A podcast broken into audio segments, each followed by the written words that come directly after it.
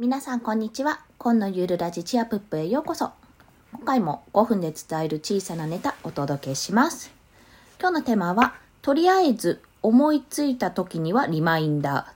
ーというお話です。ちょっと字余りでしたね。というのは、これごめんなさい、iPhone ユーザーさんになってしまうんですけども、えっと、iPhone アプリ、まあ、初期設定されているアプリで、リマインダーっていうアプリがあるんですけども、まあ、これが非常に使いやすいっていうお話です。っていうのは、まあ前から知っていたんですが、よく使い方わからずに使わないでいたら、あの、周辺さんかな？のボイシーだったと思うんですけど、ボイシーかコラムか忘れてしまったんですが、そこから、まあリマインダー、あ、あ、噛んじゃった。リマインダーを使うと、すごくわかりやすいよっていうお話を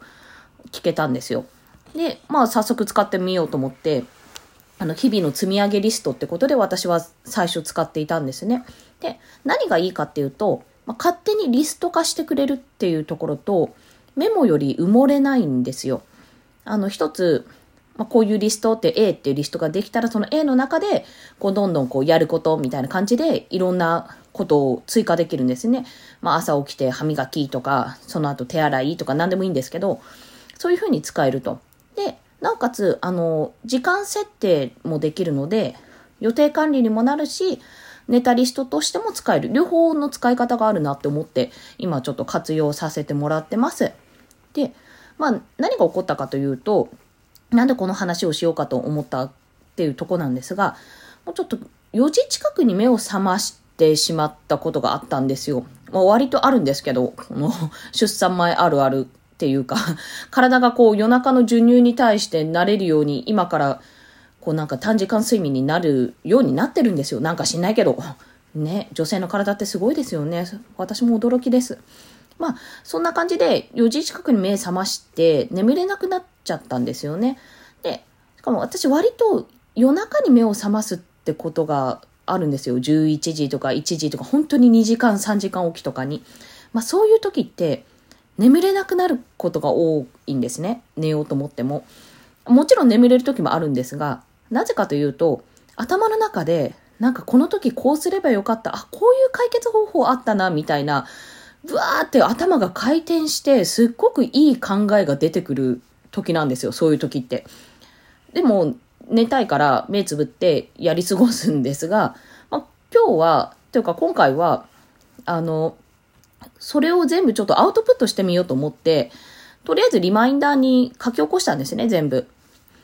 で、その後読み返したらなんじゃこれっていうのももちろんあるかもしれないんですけど、まあ、とりあえず書き起こしてみたら面白いんじゃないかと思って、もう20個ぐらいかな、なんかいろいろ出てきて、それを書き起こしてみたんですよ。で、何よりも、ここでアウトプットしないと、私は忘れるんですよね。その後寝ちゃったら。スポーンって抜けちゃうので。だから、ああ、あの時なんかあったのにっていうことがないように、こうやって思い浮かんだのにっていうことにね、なりかねないので、まあ、とりあえず記録しておこうと思ってやってみたんですよ。でそしたら、やっぱ自分の商品を作りたいって、その前の晩考えていたので、そのアイデアがどんどん出てきたんですよね。もちろん突拍しないことばっかりなんですよ。そんなんできるかいみたいな。ただ、あの、自分だったら、こういったの欲しいなとか、あ、これ、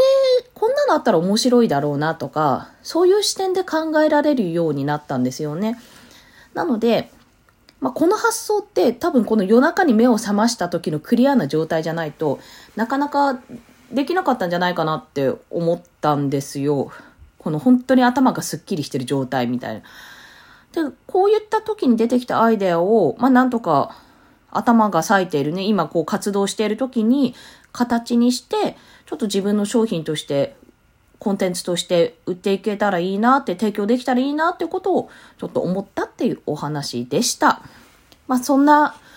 ことあるかなって、他にもそういう人いるのかなってちょっと私は疑問なんですけども、もしあの共感してくださる方いたらちょっと嬉しいです。お声かけいただけるとありがたいです。はい。それでは今日もお聞きくださりありがとうございました。コンでした。ではまた。